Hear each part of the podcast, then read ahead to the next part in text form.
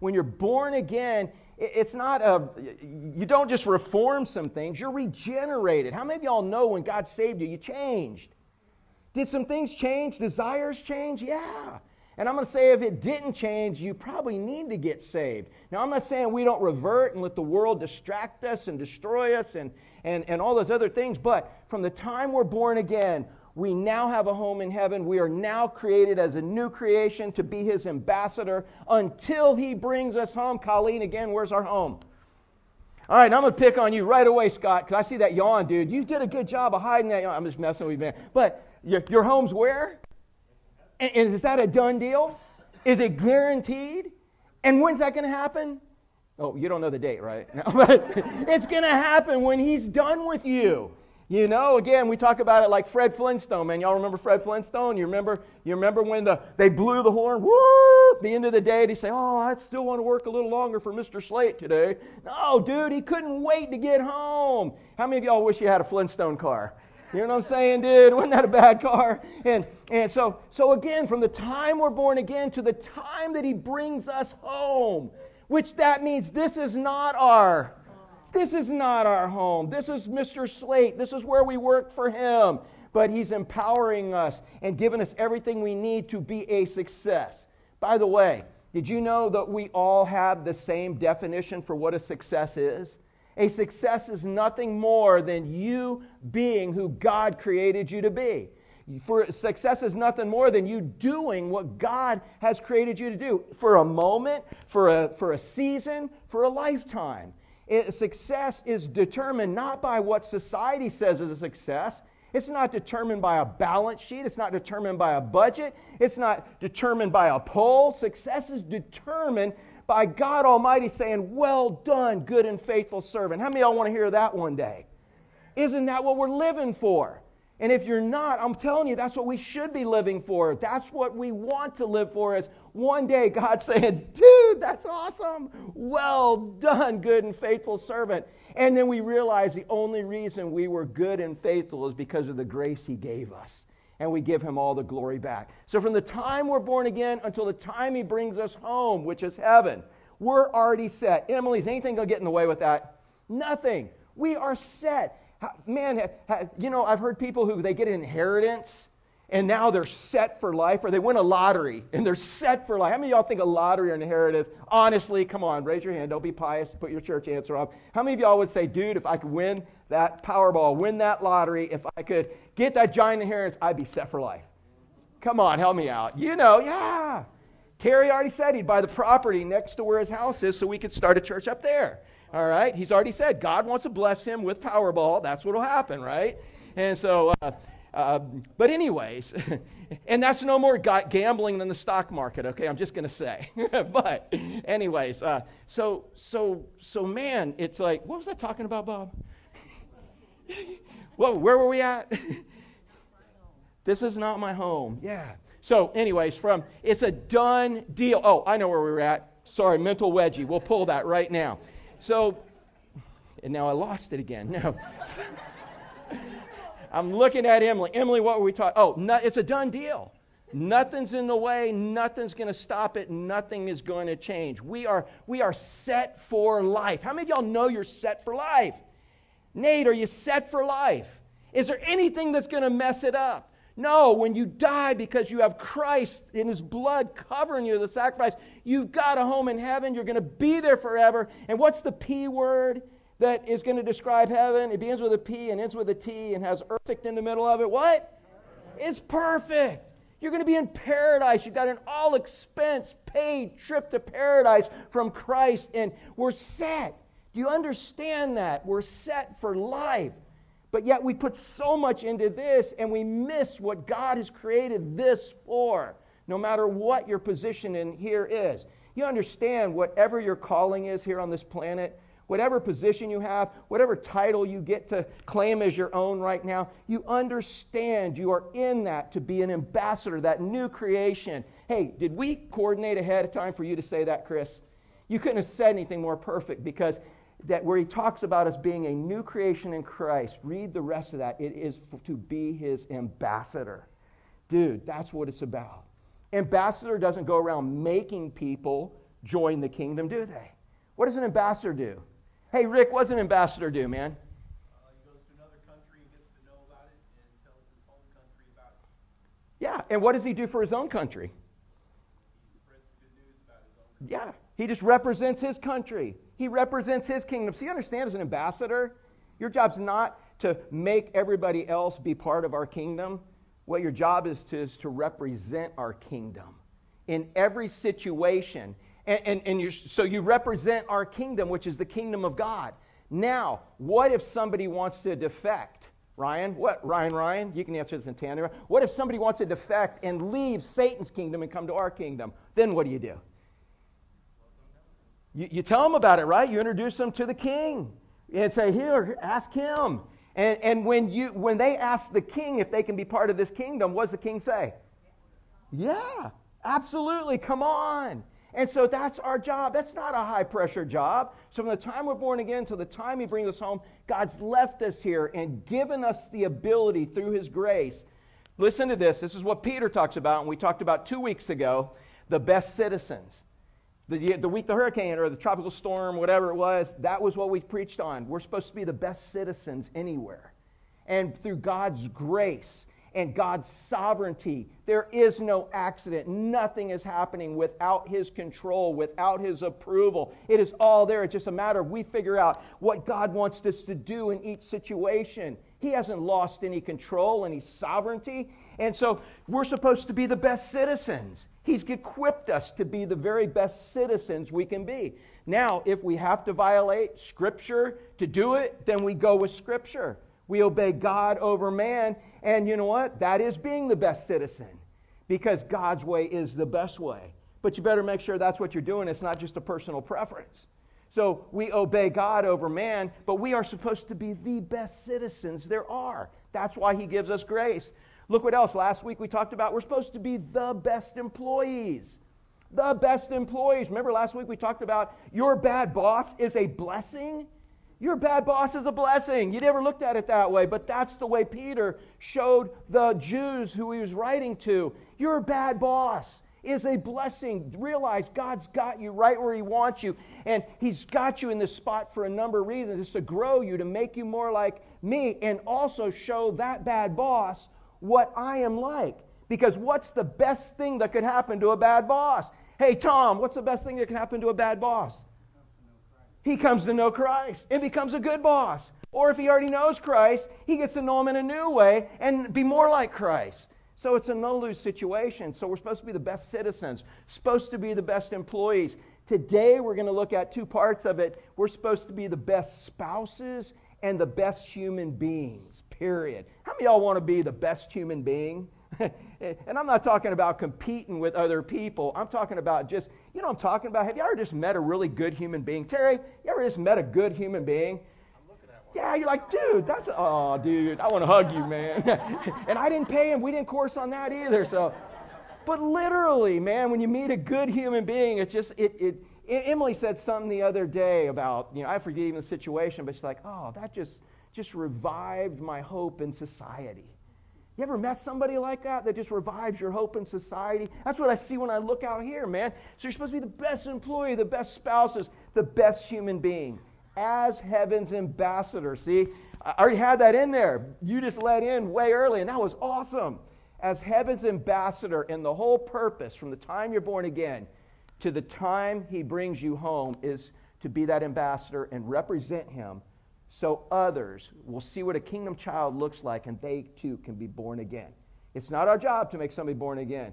Hey, uh, Morgan, you're going back to Michigan, right? If, if I was the one, and, we met, if I was the one that led you to Christ, if I saved you, all right, not led you to Christ, but if I saved you, who would have to keep you saved? I would.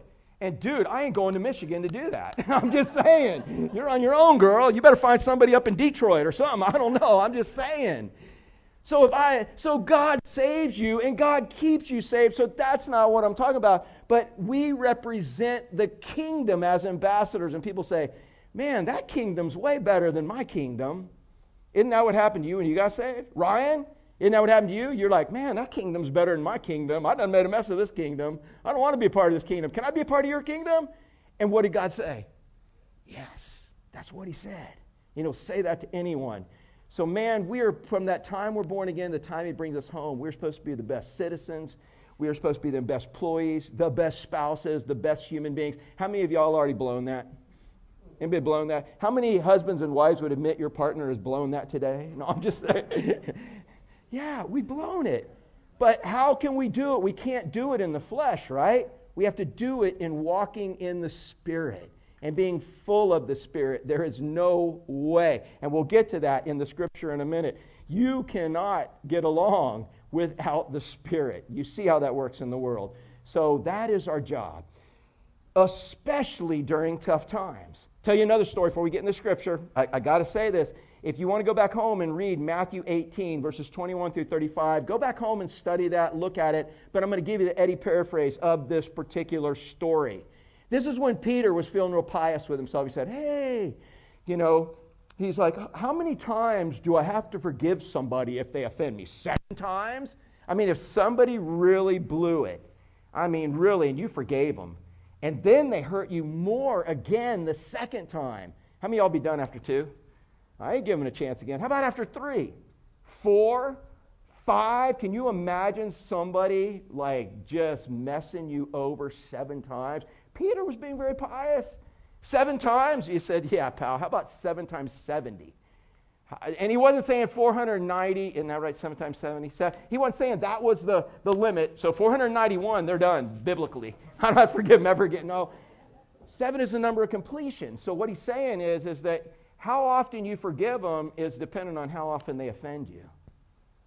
All you have to do, all that's required of you to forgive somebody is that they offend you. How many are like, dang, that ain't fair? you know what I'm saying? But that's it. That's what he said. And then Jesus said, I'm going to tell you a story. He said there was a king who was trying to settle accounts. And so this king who was settling accounts, he uh, kind of looked and he found this one dude that just owed him millions of dollars, billions of dollars, trillions. I mean, just more than this guy could ever pay in his lifetime of just working and giving it all to the king. There, he couldn't pay it. So the king sent his guys out, got the guy, and said, Look, you know what? You're never going to pay off this debt and I'm, I'm settling debt, so I'm taking your family, your kids, your property, you, and I'm selling you guys into slavery. And the guy's like, oh, no, no, no, no, don't do that because I'm going to do what? You remember what the guy said? Uh, Matt, Matthew, you remember what the guy said? Yeah, I'm going to pay you back. I'm going to pay you back. Could the dude pay him back? No, if he worked his whole life and even got Christmas bonuses, he couldn't pay him back.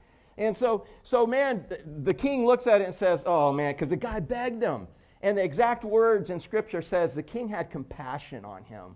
You know what compassion is? Compassion is when you feel someone else's pain in your heart. You feel their pain in your heart. That's what compassion is. And the king said, Wow, man, I feel for you. You know what? I'm going to do the kingly thing. I'm going to do the right thing. And I'm going to, what's the F word? Forgive you. I'm going to forgive it all, man. Because there's no way, I, you know what? I'm just going to forgive you. So, someone who had been forgiven how, how would you feel in that? Julie, how would you feel in that situation? You have just been forgiven a debt where you were going to lose everything, including yourself, and, and freely the dude just forgives you. How would you feel? Relieved. Relieved, yes. Would you be grateful? So keep that in mind as we approach Thanksgiving. Well, he didn't even preach Thanksgiving message. Yes, I am. It's all about gratefulness. You'd be grateful. How many of y'all would be grateful? Full of great. When you're grateful, everything is what, Karen? great. When you're grateful, everything is great. It's that's the perspective. So, dude, the guy should have been grateful. I could never pay off that, and he forgave me. But Christy, you know the story, right? Yeah, pretty good. Here you go. Put you on spot, Christy. All right. Says I haven't seen you a couple weeks. You've been like slaying deer and all kinds of stuff and all that. But listen. So so then the guy goes home and he's like, "Wow, I have been forgiven." And he went around and just forgave everybody. Is that what he did? What did he do, Christy? Ooh, all the people that owed him a couple of bucks. He owed billions. He called in, everybody owed him a couple of bucks. Anyone that owed, and he found a dude that owed him like psh, half a day's wages. Huh? Say that again? Just a dollar. Just a dollar. Yeah, just a dollar. It said, pay me. And the guy said, man, I just bought a Big Mac. I just got a 99 cent value meal, man. I can't buy it. I'll pay you, I'll, I'll pay you later.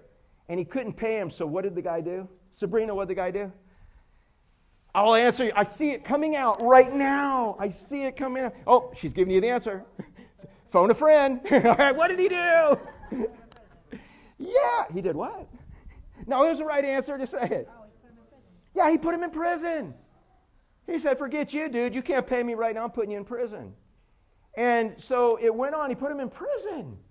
And then it says that other, uh, who was it that really took notice at first? Was it, was it the king with the law saying, wow, you, who was it that noticed right off the bat of this injustice?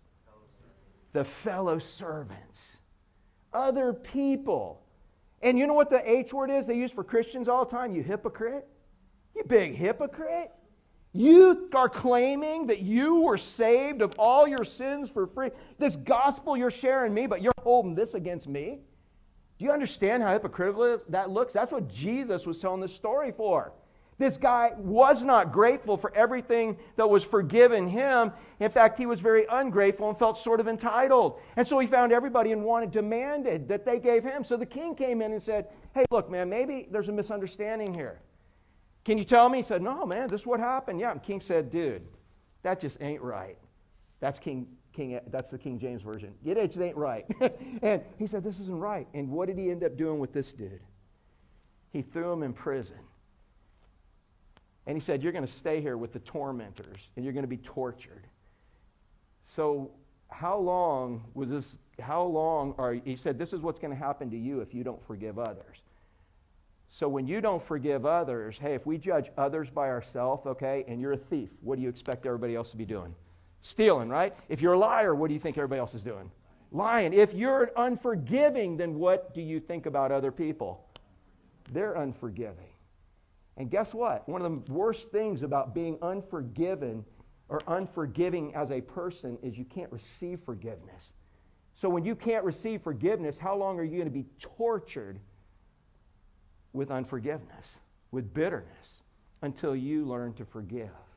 And the moral of the story is this in here is that if we as believers realize how great of a debt, how great of a, of a, a, debt we had that God forgave us, God paid for it, God, what He delivered us from, we have absolutely nothing comparable to hold anybody else accountable for. You understand that? One day, God put it this way for me. He said, You know, there is nothing anyone, it was in the midst of somebody doing something I thought was pretty terrible to me. And God said, There is nothing anybody could do to you that even comes close to what you did to me. And I forgave you. But it's only when we see it from that perspective we can respond the way Peter is going to show us and teach us how to respond. So go back and look at that story some more. But the whole thing is about being grateful for what he's done. When you're grateful, everything is what? great. And when you're grateful for what he has done, man, you'll realize there's nothing no one else can do to you that's worse than what you did to him. And you're grateful, and you will treat others the way Christ treated you. So look at this. He says, especially during tough times, it, it, it, that's when he wants to use his ambassador. So here we go. We're looking at two, set, two sets of uh, groups of people here. He said the best spouses do everything in their power to make their spouses a success. That's it. If you will do everything in your power to make that other spouse a success, how many think that's a good spouse? You know, that's a good spouse, right? If they will do everything in their power to make the other person a success. And that's actually the definition of submission. How many y'all love, how many y'all wives especially love that, that, that verse? Wives, submit to your husbands. You know, we view it in a bad way. Submit! You know, chained to the sink, barefoot, pregnant, whatever.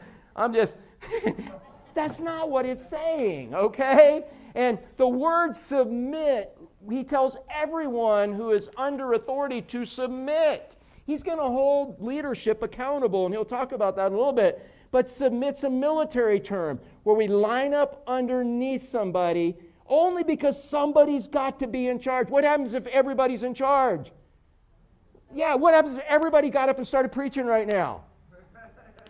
well, you probably wouldn't fall asleep, would you, Scott? No, I'm just messing with you, bro. But he, I, I love him, and he knows I love him, man. And now we just got this thing for a little bit until you, you can fight back on me, all right? It's all good because I love you. We got this relationship, but but listen, man. Somebody's got to be in charge at any given time. Otherwise, what's the A word we call that when nobody's in charge or everybody's in charge? Anarchy. Anarchy. Can anarchy succeed? No. It's like having a bunch of rats in the cage, man. They're all eating each other. Nothing's going to work. Somebody's got to be in charge, and that's what God did. He did it in our, in, our, in our, our government, He did it in our jobs, He's done it in our homes, He does it in, in our little gatherings. Somebody's got to be in charge. And God puts there. How many of y'all know you're called to be a leader? Okay, how many know you're followers? Okay, yeah, I'd y'all to raise your hand because leaders like I ain't raising my hand. I'm like no, I'm the leader. No, but so look, success and and submission is doing everything in your power to make somebody else a success. But you can only do that if you love God first. So look at this. He says likewise. You know what likewise means? Just the same way as the chapter before where I said you make the, the civil leaders successful and you make your employer successful in the same way wives subject or submit to your own husbands.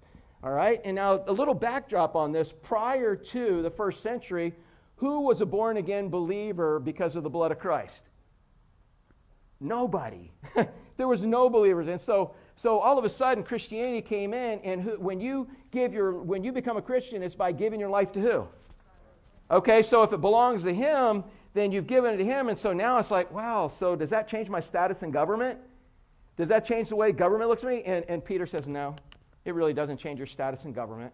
Hey, does that change my, my status as an employee? No, really doesn't change that. In fact, you should be a better one. And he said, Well, wait a minute now. So let's say a wife gets saved and her husband didn't, which was an embarrassment to the men because, wow, your wife, you weren't good enough. Your wife gave her life to this dead dude named Christ that they say is risen, and now she's loyal to that and not to you because women were really considered property. Jesus did more to free women than anyone ever. And so it was like, whoa, you know, how do I, does this change my marriage? And he's like, no, only should make it better.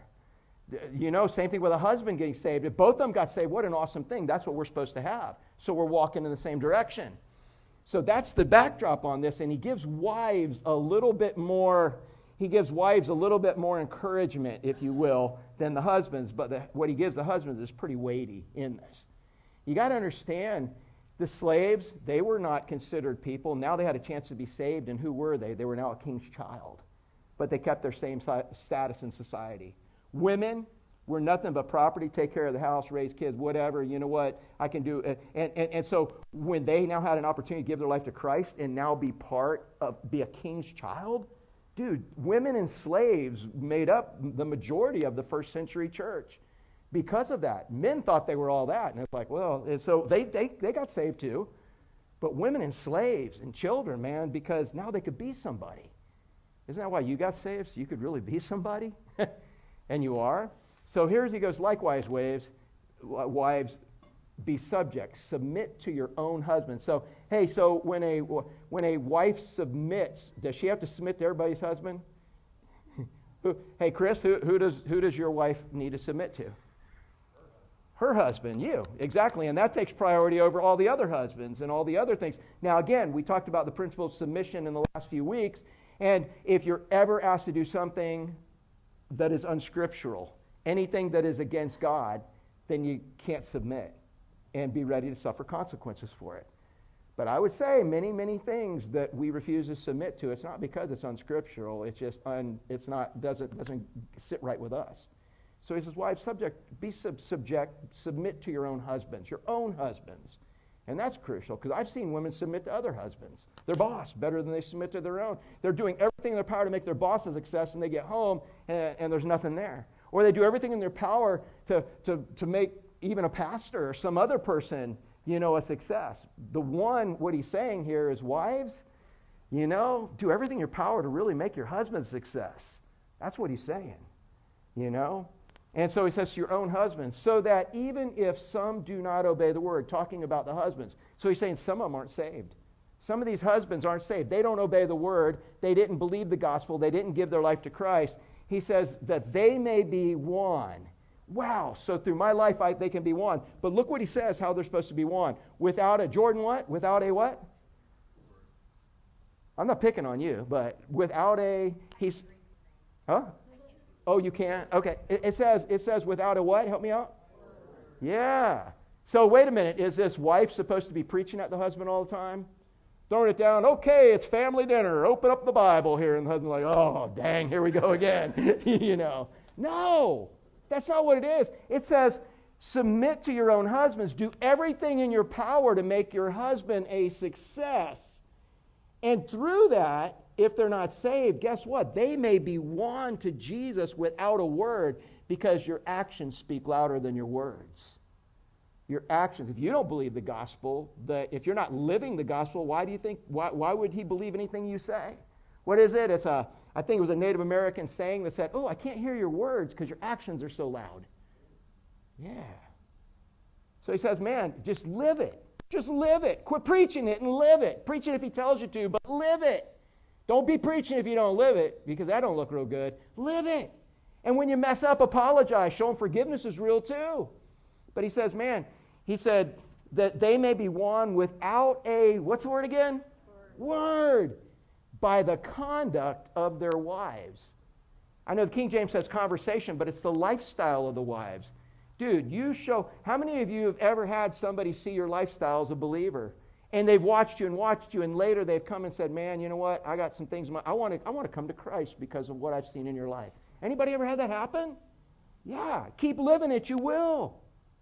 That's going to be way better evangelistic plan than preaching all the time at somebody. So, in fact, I, think I have this later, but uh, I heard the word nagging before. Anybody heard the word nagging? I heard a great definition of nagging, okay? And it can be done by men as well as women. And, and wait till I get on the men part here, ladies. If you're like, oh, you're like, you know, like, look at him talking real big right now. Wait, I'm getting to the man part, and the man part's shorter, but it's harder. But nagging, hey, Chris, I, I know your wife doesn't do this, but you can imagine some of the guys you work with and stuff. I heard one time that nagging was being nibbled to death by a duck. nibbled to death by a duck. I want you to imagine that. You're walking around, a duck is just, you know, when I was a little kid, we had geese, and I was terrified of them because they just came after you. They weren't really going to hurt you, but they were scary. Does that sound like your wife? And I'm just joking right now. But nibbled to death by a duck, man. You're just like, you can't escape being nibbled to death by a duck. It's not a pleasurable experience. I don't know anybody that would enjoy being nibbled to death by a duck. Is there anybody can can even conceive that being a great experience? Only when you kill the duck and eat it. All right, but I'm just saying that's that's not relevant to the illustration here. So being nibbled to death by a duck, it doesn't work, and that's what he's saying. Peter's saying, guys, quit preaching to your wives or quit preaching to your husbands.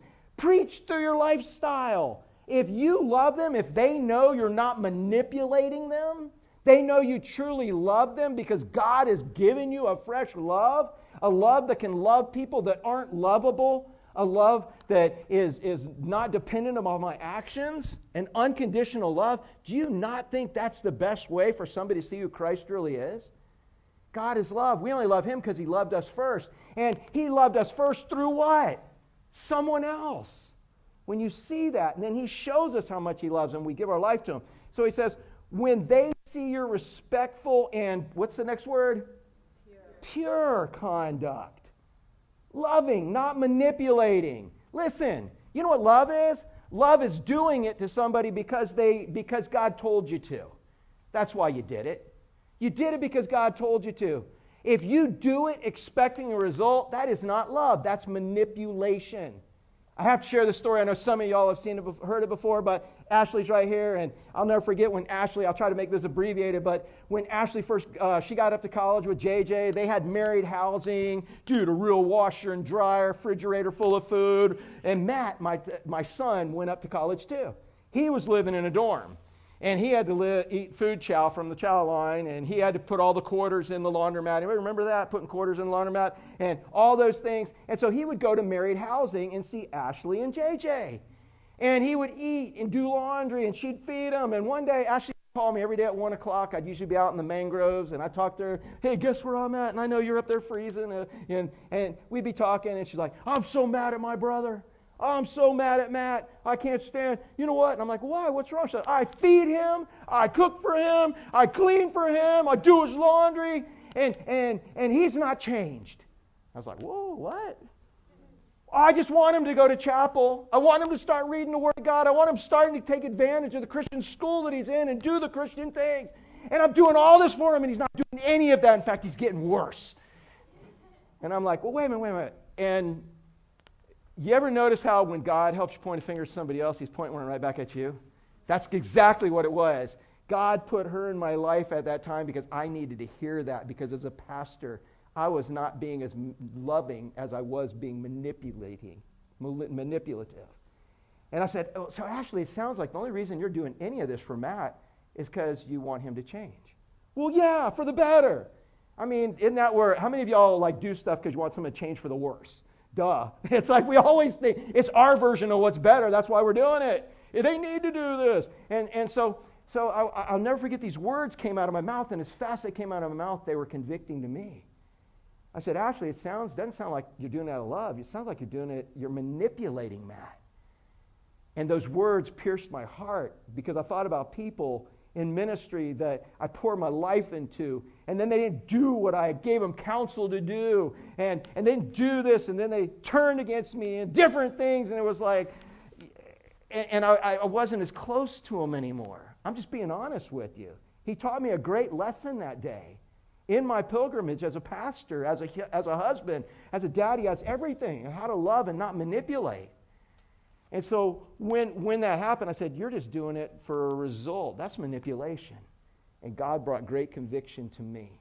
He's like, Why, why don't you go call that person anymore? Why aren't you hanging out with that person? Why? And, and this was years ago when she was in college. And, and I said, You know what? You're right, God. And I said, Hey, Ashley, why don't you do this? Why don't you only cook for him and do laundry for him when you can ask God, God, do you want me to do laundry for him? And if God says yes, then do it. And now you're doing it for him. Colossians 3.23 was our verse. Colossians 3.23 says, whatever you do, do it wholeheartedly and do it for the Lord because that's where the reward's coming from. So now you're doing it for the Lord. You're doing laundry for the Lord. You're cooking and feeding him for the Lord. Now, I will say they had some kind of little justice because one day Matt sat down with some, and he's like, yeah, this spaghetti's all right. And I was like, what? And it had been in the refrigerator for like four months or something. and after she told me, like, oh, but anyways, that was a little, God gave you a little lagniappe there. But, but literally, ask God, should I do this for him? Should I do this? And if God says yes, do it. And now it doesn't matter what they do with it. You want them to do what you believe God wants them to do, but if they don't, you're not doing it for them. You're doing it for God, and He calls you to love people, and now you're doing it for them. But guess what? If they don't do what you want them to do with it, does that change your relationship at all? Not a bit. That's love. Agape love is, is eros love is love is, is a me love. I'm doing it because I get some out of it. Phileo love is us love. We both get something out of it. You know, agape love is a you love. I'm doing this for you, whether I get anything out of it or not, because I am getting something out of it because I love God. I'm doing it for Him. That's the difference between love and manipulation. And I'll tell you what, Ashley, that conversation changed my life. He, little did I know that's where he was teaching me to make disciples here because you know what? You know me. If I have you in the boat one day, I'm pouring everything I got into you and I'm going to love you. If I have you there for three weeks or three years or how long you've been with us now? I mean, I'm just saying, no matter what, I love you. I can say that about everyone. Johnny and Johnny. No, he brought he brought you guys. I love you guys, and I told you that's why I can say if this isn't what you're looking for, I'll help you find it. If we don't scare you off, welcome to the family. You get we tried to scare you off already. You're still here, but I'm just saying, I love you. I'm not. I don't love you for your potential. I don't love you for an end result. I love you because God brought you in my life and gave me a love for you. I don't know how long that season lasts. None of us do. But that's the difference between love and manipulation. And so he says, man, when they see your pure conduct, that you just love them because God gave you a love. Wives, when your husbands see that, oh my goodness. He said, it's, it's going to work. It's going to accomplish way more than anything else. Look what he says now. Now, he's not telling women not to wear makeup or anything like that. He says, don't let your adorning be external the braiding of your hair, putting of gold jewelry, the clothing you wear. Karen, I was thinking, because you're pretty plain Jane today, but you, you have come, you are still known as a lady with blue hair. That back, did you know back in the Greek days, the Greco Roman days here, dude, they dyed their hair multiple colors. They wore multiple colored wigs, extravagant, because all they had was an external show of who they were. And he's saying, yeah, I'm not saying don't do that, but don't let that be who you're known for being. Don't try to find all your identity on your external. He says, man, let you be known for who you are internally. Look what he says, but let your adorning be hidden, the hidden person of the heart. That's true for all of us, but he's saying especially the wives. He said, man, yeah, keep yourself, do, do what, you know, all of us got to do the best we can with what we got, right? Terry, did you do the best kid with what you got today? Yeah, man, you look, you look good, all right? Believe it or not, this is the best I can do with what I got, all right? So that's why I'm standing this way and not this way. no, I'm just saying. But he said, man, let the hidden person of your heart, let your adorning be the hidden person of your heart. Now look at this next part. Don't miss this part. With the, what's the next word? In what? Hey, what does perishable mean? And what does perishable mean? It has a shelf life. How many of you would say external beauty has a shelf life? Have you ever, yeah. Have you ever had your kids look at pictures of you when you're younger and they're like, oh, what happened to you? it's like, well, it'd be pretty weird if you thought we were hot. All right? God does that on purpose. All right? You're not supposed to think of that. We, our external body, we have a perishable, we have a shelf life. Couldn't have put it any better than that. But look what he says doesn't have a shelf life the hidden person of your heart. In fact, as you're a godly believer and you get closer and closer to God, does your inner beauty get more beautiful or less beautiful? Yeah. Yeah. Again, I'm not saying don't do the best you can with what you got on the external. We should take care of all the above. But he said, man, don't neglect that internal because that is imperishable. You want to know why I eat so many preservatives? No, I'm just joking. you ever think about that? but, anyways, I, I, really don't eat that many anymore. But it's imperishable. And look what he says it's the beauty of a gentle and quiet spirit. It's tranquil, not nagging. How many people want to go home to get nagged, nibbled to death by a duck? How many of y'all are volunteering? I can send you some homes I know of. Uh, not any of y'all's, okay, all right? But man, what would you rather go to, a tranquil home or a nagging home? And again, I'm not saying we don't have bad days, but think about this. And that's what he's saying. It's for both of us, husbands and wives, for anybody. This is applicable, but it is in the context of marriage. He said, Man, when your home is, is, is, is tranquil, when your spirit is, is gentle and quiet, and again, that means tranquil, not that you don't say anything. That's not what that means at all. He said, Man, look what in God's sight it is very what? And Peter, the big, tough, rough fisherman, you know, calloused hands, catching fish, you know, uh, uh, this rough, tough fisherman. Precious probably wasn't in his vocabulary, but he uses a lot in here, especially when he's out talking about our behavior. When we act like Christ, it's precious, man. I just can't imagine Peter saying precious any more than Terry. You just don't say precious very often. You go to the junkyard and you're trying to sell them big like cutters to cut cars. This cutter is precious. this is a precious cutter. Will that sell a lot of cutters in the junkyard? No. No. But Peter, like, if it says precious, man, it must be precious. That's where he's at. He said, For this is how the holy women who hoped in God, hoping in God is what? That's faith, right? The holy women who had faith, who believed in the sovereignty of God, who trusted in the sovereignty of God, trusted in it enough to obey God's rules, he said this is what they did. This is how they adorned themselves by submitting to their husbands. Do you think Sarah always agreed with Abraham? What about when what about when Abraham's like, "Oh, hey, pretend you're like my sister so I don't get killed." he did that twice, right? But she submitted. And if was she trusting Abraham? Who was she trusting? And she needed to do and again i'm not saying you have to do things that are against scripture by any means. That's where you stand up against it and you may suffer the consequences of it. But you do everything in your power to make them a success again to their own husbands. And look what it says as sarah obeyed abraham calling him Lord. And it wasn't like, oh, my Lord. So, so you know, it's not like Tom Vicky like calling you Lord and not Tom. Oh, Lord Tom. you know, that's how.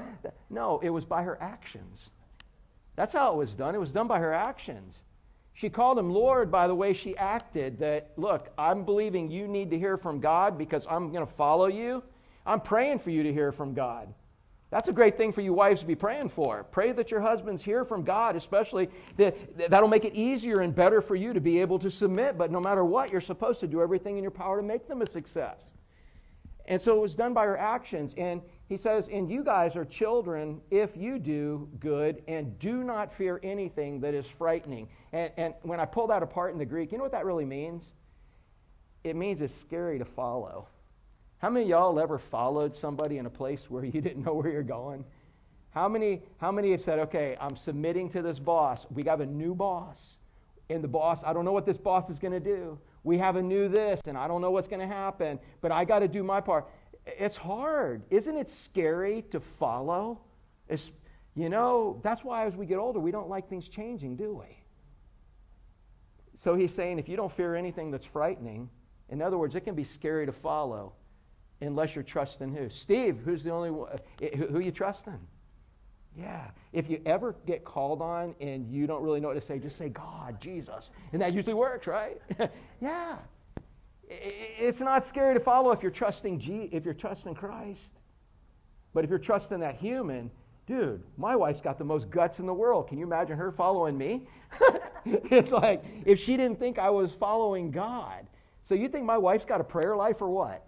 I'm just saying. So that's what he's saying in that. Likewise, he gives to the husbands dwell with your wives. And you know what? I'll never forget my uncle when he tried to get me to play golf. And I tried to take up golf, you know, and I'm a baseball player, and the two things don't mix. And I'm playing golf, and my, my, my wife and Ashley, when she was in a little cart, we lived out in Webster and could golf for like 15 bucks or 13 bucks. And I would tell my uncle when we were going fishing, I said, Yeah, man, we'd put the baby cart in the golf cart, and my wife would let her drive, and I'd go. He's like, Why would you take your wife golfing? And I'm like, Well, because I enjoy it. He's like, That's where we go to get away from our wives. I was like, That was my uncle. And me, I'm like, I want to go, I want to go with her. I want my family together. I want to be. Now, I'm not saying we don't need things. Obviously, if it's not my wife's thing, then she's not going with me. You know, that on the beach, she doesn't want to get her face wet. We always have somebody watch our stuff because we're wet. but, you know, but it's amazing how this is saying be with your husbands and wives. I do a lot of pre-marriage counseling. I do a lot of marriage counseling. And you know what one of the biggest problems is? Husbands and wives don't hang out together. They don't do a lot of things together. And and it's a and now you're like, oh, Pastor, shut up. no, that's what my wife's been saying. Did she pay you to say this? No. But do you understand who he's talking to? Remember when he was talking the first part, you were like, yeah, submit, woman. Make me a success, woman. Yeah, you know. And, and, and, and that was that was Peter speaking on behalf of the guy, on behalf of God, on the guy's behalf to the women. This is God speaking on behalf of the women through Peter to the men. And it's like, likewise, husbands, live. What does that word live? It means dwell. Do some things together. Be together. Do things. Figure it out. You know, and that's true with your whole family. I love what my kids have said over the years is, Dad, you know, was a pastor, we don't have a lot of things money can buy, but we have a lot of things money can't buy. And those things came from just being together in a tent, with rain coming in, camping on our family vacations. We got memories other people don't even have a clue about, right, Ashley? And we wouldn't trade them for the world, man. But here's with your wives dwell. I don't know about you. We're kind of getting in this empty nest thing myself, you know. And sometimes I look over and there's my wife on her phone and I'm on my phone and the TV's on with nothing really what we're watching. And we're just like, we can't do this. We got to figure out something, how to dwell with each other what to do because you've just invested your whole life raising the kids and I've raised my, you know, done this and then we came together for stuff. But and life is dynamic. There's new seasons, brand new seasons for stuff. Figure out how to dwell, be together. Live, dwell with your wives. And look what he says in an understanding way. How many of you say, now, this is impossible? How do you understand this? How do you understand? How many guys have had a hard time understanding their wife? Be honest. In, yeah, Terry's brave because his wife's not here and she can't elbow him.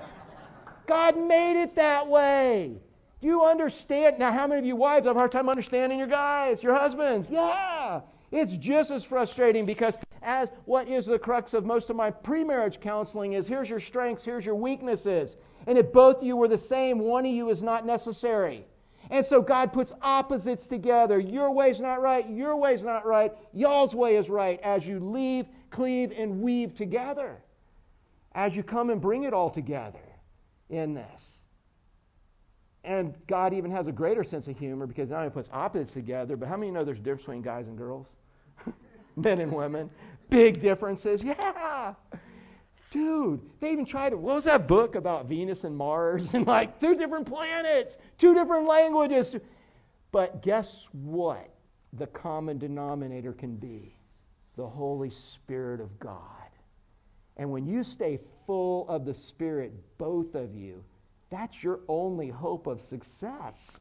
That's it. You don't you try to do this carnally, it is not going to work. You both stay full of the spirit and you'll be blown away how God has put two beautiful opposites together and put two total different creations of men and women together and how he works it all out. De- Destiny, that's why I love seeing pictures of you and Jack out in the woods and stuff. You know, it'll change once you get some babies and you got all it's you know, is he hunting today? Yeah, I figured that. Thank you for coming. So, but, but yeah. So husbands, dwell with your wives. You're like, oh, dude, especially retirement. I mean, this retirement's crazy. You know, at a time when, I mean, as we get older, do we like change? No. And what do you do when you retire? You change everything. it's like, it makes no sense. So you got to refigure everything out. But God has given you an opportunity to do things you've never been able to do. And it starts with dwell. And wives, in an understanding way, be sensitive. How many of y'all are just blowing your wife off because you had no clue what she was saying? you know what I'm saying? Yeah. Just humor. No. Your job as a man is to understand.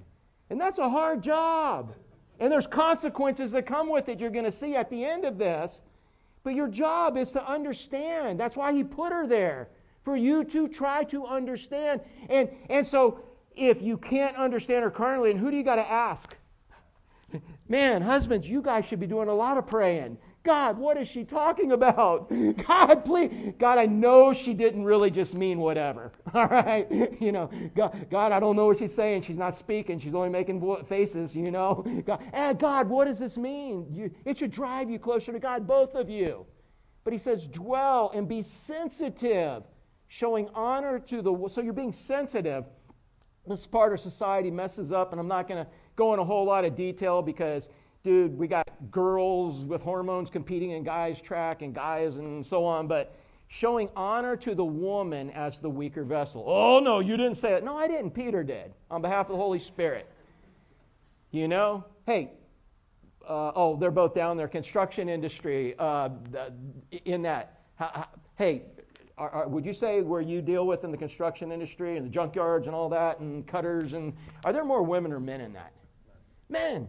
Yeah, because they're throwing around junk. They're like, hey, electricians, you might have an occasional woman, right? But it's mostly what? Men. Yeah. And, and so what he's talking about is that on the whole, men are generally physically stronger and women are not. Now, I, don't hit me, woman. I know there's some y'all can knock me out, Colleen. I'm just saying, no, I'm messing with you. no, I'm just saying. These are generals. He's like, but what he's talking about is chivalry. Treating a woman with honor. You know what? If there's a dirty job, who should do it? Yeah, woman, go clean that, unplug that toilet I just clogged. no, that's your job. I'm just saying. If there's a nasty job, go you do it. That's the honor that he's talking about here. He said, showing honor to the woman, and again, as the weaker vessel, he's talking about physically, and I know that's not always true. I, before the malls closed, I used to see the guys and girls in the mall, and, and, and there were some scrawny guys with some big women, but I'm just saying, strong women. But as a whole, this is what he's talking about. As a whole, this is what he's talking about in here. He's saying being chivalrous. And right now, you would have to say chivalry is, is, is dead in society because no one's teaching the younger men, older men. Mike, what would you say is a characteristic of chivalry? How would you define chivalry? What one act of chivalry? All right, somebody help Mike out. no, I'm just like, yeah, go ahead, Jason. Opening a door. Does that mean she can't physically open a door and you're degrading her? Because, no, I'm giving you honor. I'm putting you first. Okay, opening a door. What else? Hey, Zolty, you come from the old world, Europe, right? You know, there's still chivalry some, right? What is being chivalrous? Oh, no, there, women are slaves still, right? Okay, but what's an act of chivalry? The whole act of chivalry, of course, is to is show respect and to always let the woman. Actually, there is a culture. If you always go in first before the woman to make sure that everything is okay. Regional difference. Yeah. Always always, there's also another rule. If you're walking on the sidewalk, the woman has to be on the left hand I keep trying to tell my wife that at Walmart. It's like, let me be here. If anybody gets hit by a car, it should be me. Right? Actually, there's. I got you. Only the dogs and the whores are on the right side of the man. Wow, in Hungary, that's the way it works. Exactly. Dogs and whores on the right side. Sam, what? All right. Sam, what were you going to say? I was gonna say, if a girl's cold, you take your coat off and you put it on her so she's warm. Yeah. You sacrifice, you give her honor. Help me out with some more chivalry for guys that don't have any. All right? What tell me, Ryan? Oh, get her flowers. Okay. Well, that's okay. That'll work. All right. What else? Carry stuff. Carry stuff. Yeah. Dude. Yeah, Jason. Oh, keep it coming, Jason.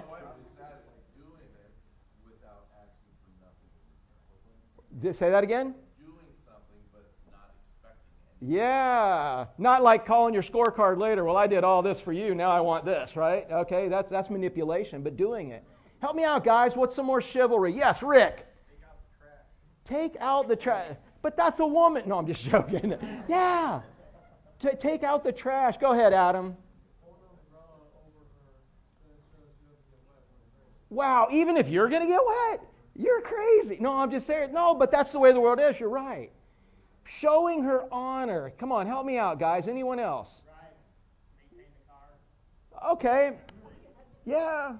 Yeah, I'm not doing very good at that one, but yeah, we're doing the best we can with what we got, bro. But yeah, maintain. In other words, take care of things you can take care of to show her honor. Help me out with some more, guys. Yeah, Karen.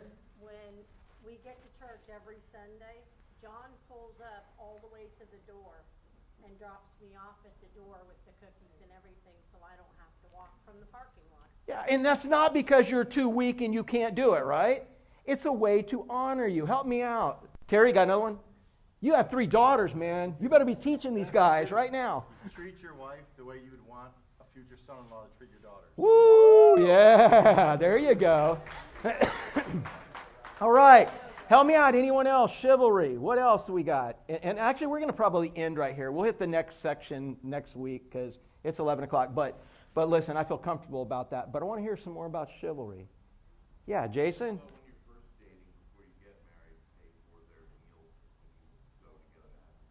Okay. And, and how about, oh, pay for the meal, you mean? Yeah, pay for it. Otherwise, it's called going what? Dutch or something? Or, yeah, I don't know about that culture, but that's usually when you're not really sure about what's getting ready to happen. You're like, I ain't sure if they're worth it or not. But if, but if, but if she's worth it, man, yeah, I mean, no, you know what I mean. when you've married her and you're going to spend the rest of your life with her, is she worth it? Yeah. Don't you dare marry her. Don't bring her for me. I- I'm going to tie a good knot, man, and she deserves better than you if you don't think she's worth it. So, yeah, I know that probably didn't come out right, but, but yeah, what else? Help me out, guys. It's obviously not taught. Jimmy, I'm picking on you back there, man. What, what would you say is chivalrous? Do the laundry. Now you're meddling, brother. Oh, no, okay. So, something that you could do for her, and she said, What in the heck are you doing that for? It's because I love you. All right. Yeah. On the other end, my wife won't let me touch the laundry because for some reason she thinks you need to use more than just the heavy hot cycle. And same with the dryer, man. I got one cycle because I was with the quarters, the easiest way to get through it all. No. Who else? Help- Rick, did you have another one? It's just a mindset. It's a pattern of, sacri- of, of sacrifice. I mean, you always try to put her needs first. Yeah. Yeah, always putting her need. And isn't that, that's a great way to bring it all back unless somebody has something burning in their heart right now. Uh, look, well, I feel, I feel like I should ask women. Uh, we've asked guys, they've been answering. Women, what, what would you say is chivalrous? I see smoke coming out of your ears there. What, you got something? Yeah, protection, Protection. Yeah. even where it's not safe. Okay. No, I have protection. Yeah, dude, you got this like cop commander dude that when I baptized him, man, I was like, Am I allowed to touch that body? It was like like a Ken doll, man. I was like, Yeah, I'd be protected too. Yeah, but but it doesn't matter what physically they have as long but if they don't have the mental and emotional set to love you enough to know they would sacrifice their life for you. Yeah, that protection. What else? Uh, my dad opens the door, the car door, when I'm For you guys even? Yeah. Why does he do that? Is it because you, you don't know how to open a car door? You can't open a car door? Uh, Why does he do that? he. Because he loves you and gives you that priority. And um, anyone else? We're going to end here soon. Just providing for the family, Yeah. even when you don't feel good. Yeah.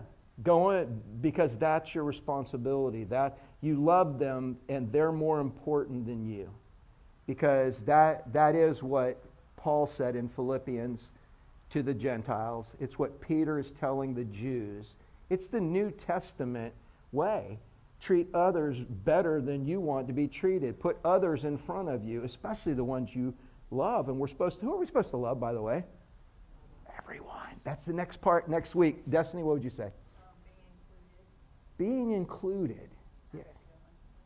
So Jack didn't invite you to go hunting today? No, he asked. Oh, okay. All right. So you were included.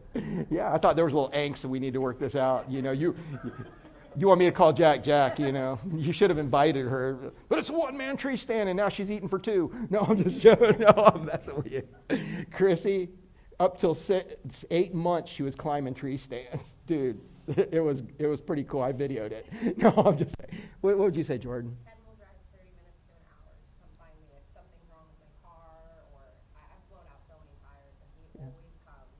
Middle of the road, side of the road, wherever I can go and he'll be there. Comes no matter what. No matter what. It's not called AAA, it's him. Cool. There you go. So, so there it is. And I think we're going to end right here because I think that's where it ends. And he says, look at this, since they're, they are heirs with you. He's not talking about kingdom heirs. What he's actually talking about, he said they're, they're, they're with you. They've inherited the same thing. If you're married to them, then that means they're married to who? You. You're in this. You're like two sides of a double wide trailer, if you will. I, I went to a marriage conference where the dude talked about that, but if you don't know what a double wide trailer is, it's two single wides that they put together. So what happens if one is really good and the other one is really not? It affects all of it. But what happens if they both are good and they enhance each other? He said, Man, you're in this together. He says, With you, you're in this together of the grace of life. In other words, this isn't talking about salvation. What this is talking about is marriage is one of the most awesome things, if done right, that God can give you, and that's that companionship. And look what he says to the men. He said, You don't want to respect your wives. You don't want to be chivalrous. You don't want to make them priority.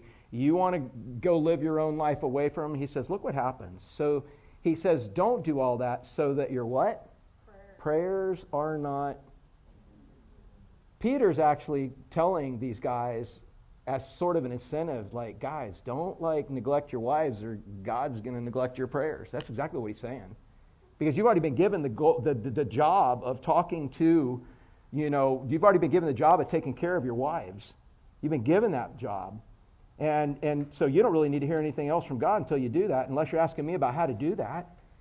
He's, he's saying, you don't take care of your wives, your prayers will be hindered. I mean, is there any other way to look at that? You don't have to be a, a Greek scholar. He's using it as an incentive, but unfortunately, with many people, it doesn't matter anyways because they don't pray. But if you pray, and you appreciate the power of prayer, then, you, then he says, here's your incentive take care of your wives. Use part of that prayer to figure out how to take care of your wives. Pray for your wives. Talk to them. Talk, find out, God, I don't understand. Help me understand. God, help me do. Dude, God knows everything. So he says, take care of your wives so that your prayers aren't hindered. So I think we're going to end right here because uh, you guys are looking hungry. And uh, the next one will be another hour, I guess. But we'll, be, we'll get it next week about basically submitting to everyone, living in that world where everyone is trying to help everyone be a success. But today, whether you're married or not married, let me ask you a question. If you're just an individual out there, you guys aren't married, right? Can you apply any of this to your life just out there today? Yeah, it's all relevant. You know, it works in marriage. This is specifically for marriage, but there is an application for everyone in this. Go back and read it again. Go back and ask God how He wants you to apply this in here. But let's pray right now. Father, thank you for loving us. Father, thanks for giving us instructions. It'd be horrible to be born again, to be an ambassador for you and have to figure all that out on our own, to not have instructions. And especially when the right instructions are so counterintuitive to what we think. Father, none of this makes sense to the world. We have to be born again for it even to make sense. But when we're born again and we love you, you cause us to love others, and we get the benefit, and it makes sense to us. It doesn't mean we want to do it, it doesn't mean it's what we're always going to choose, but Father, help us want to and do it more often because it's really what represents you. Father, you have done everything in your power to make us a success. You've even given us a new birth so that we can represent you. In order to represent you, we got to know what you want us to do, and we got to understand enough and we have to have the power to be able to do it, and you've done that. You've set us up to be a success. So, Father, um, I pray if there's somebody here that isn't sure of their relationship with you, not positive they have one, I pray you'd give them a desire they can't refuse to surrender everything they know about themselves, everything they know about you, in faith, knowing they don't even know what comes next. But they can have faith in what was just preached, is that you will cause them to love you which will then cause them to love others. And it'll be a pretty awesome gig for them for the little bit of time they're here. But they would have an eternal home in heaven. So, Father, um, just pray we would keep things in perspective. Know that our gig as believers, we're set. We are set for life. And for this little teeny bit of time we have left on this planet, Father, I pray we would make it all about you so it could all be about others. And then we would come back each week with the joy bucket and be praising you for what you did through that set of priorities. How beneficial it is, how awesome it is to be able to invest our lives in others and watch you work. It's certainly a pretty awesome gig for us. Thank you for including us. And I pray for these things in Jesus' name. Amen.